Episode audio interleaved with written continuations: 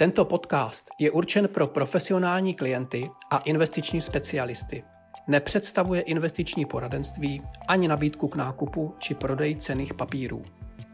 Dnes v pátek vidíme, že se celý týden nesl ve znamení masivního propadu ceny ropy, z toho plynoucí korekce předchozího růstu na akciových trzích. Dále postupným otevíráním ekonomik všude po světě a negativních ekonomických zpráv, které ale už nikoho nešokují. Trhy v Evropě a Ázii v pátek ztráceli, jak se obchodníci snažili zvrátit spekulace, že Remdesivir nemusí být účinným lékem. V této fázi nejde o seriózní závěry, proto nedošlo k žádné reakci ani na jednu stranu ale trhy v USA vymazaly ve čtvrtek zisky a samozřejmě nepomohlo ani 4,4 milionu nových žádostí v nezaměstnanosti za další týden ve Spojených státech. Hodně vychvalovaný summit Evropské unie se posunul v oblasti podpory pro slabší jižní státy a jejich podpoře proti velkým ekonomickým ztrátám. Lídři poslední noc schválili balíček ve výši 100 miliard eur na podporu nezaměstnanosti a mimo jiné opatření zahrnující 200 miliard na poskytnutí garancí Evropským investičním bankám. K tomu se přidala i Evropská centrální banka, která rozšířila přijímané kolaterály při poskytnutí likvidity.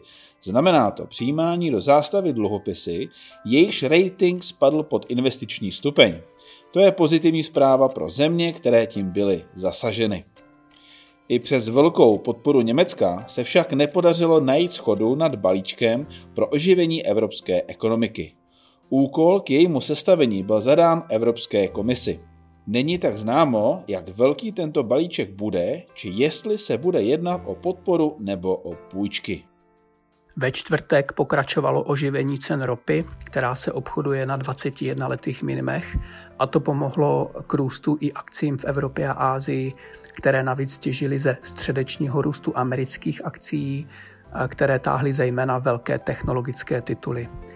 Nicméně indexy nálady a důvěry nákupních manažerů v Evropě připomínají ekonomický rozsah pandémie. Za duben index IHS Market který pokrývá služby a výrobu, klesly v Německu i ve Francii na nevýdaná minima. A v Americe pokračuje pomalé otevírání jednotlivých států, hlavně s republikánskými guvernéry a v jednotlivých fázích, tím posledním je Texas. Ve středu měl splatnost kontrakt na ropu, který v úterý dosáhl hodnoty minus 37 dolarů za barel. Nakonec vypršel při ceně 10 dolarů za barel. Akciové indexy na tento vývoj reagovaly korekcí růstu předchozích dní o 3%. Středu už zakončili růstem, protože kongresmeni dosáhli schody v dodatečné podpoře ve výši 480 miliard dolarů, z čehož malým a středním podnikům náleží 320 miliard dolarů. To je nad již schválených 2,3 bilionů. Německý institut pro ekonomiku zveřejnil index ekonomické důvěry, který překvapil v dubnu svou kladnou hodnotou ve výši 28,2. Čekalo se minus 42,2. Ekonomické podmínky byly sice horší, než se čekalo, ale důvěra v budoucnost se, zdá se, zlepšuje. To může souviset s pokračujícím postupným otevíráním ekonomik, takzvaně druhé fáze, čili postupné otevírání ne nezbytných biznisů, obchodů a škol v několika příštích týdnech. Hlavním tématem byl v úterý propad eh, kontraktu futures eh, VTI do záporných hodnot poprvé v historii, a to až na minus 37 dolarů v rámci jednoho dne.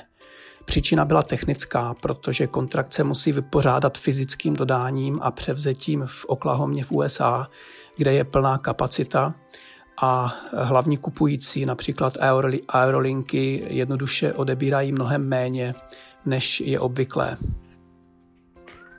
A obchodníci, kteří opravdu nechtějí, aby ropu museli fyzicky převzít, se jí den před splatností tohoto kontraktu zbavovali za každou cenu. Propadu se nevyhnula ani ropa Brent, kde lze kontrakty vypořádat v hotovosti. Ceny klesly o 11% za den na 22 dolarů za barel. Tato dislokace stačila k tomu, aby vyvolala vybírání zisků z oživení akcí za poslední dny. Hlavní obava je i o zdraví velkých energetických firm a bank, které těmto firmám půjčují. Ropa klesala už v pondělí. Plánovaný pokles produkce nevyrovnal masivní pokles poptávky po ropě. Akcie ale začaly týden pozitivně, navázaly na páteční silný růst v Americe o 2,7%. Odmazali tak polovinu propadu od února. Trhy totiž přivítali nejen postupné otevírání ekonomiky ve Spojených státech a Evropě, ale i pokrok hledání léku na COVID-19. V tomto týdnu reportuje kvartální výsledky 100 firm, což může snížit míru nejistoty. V Ázii čínská centrální banka snížila sazbu o další dvě desetiny procenta.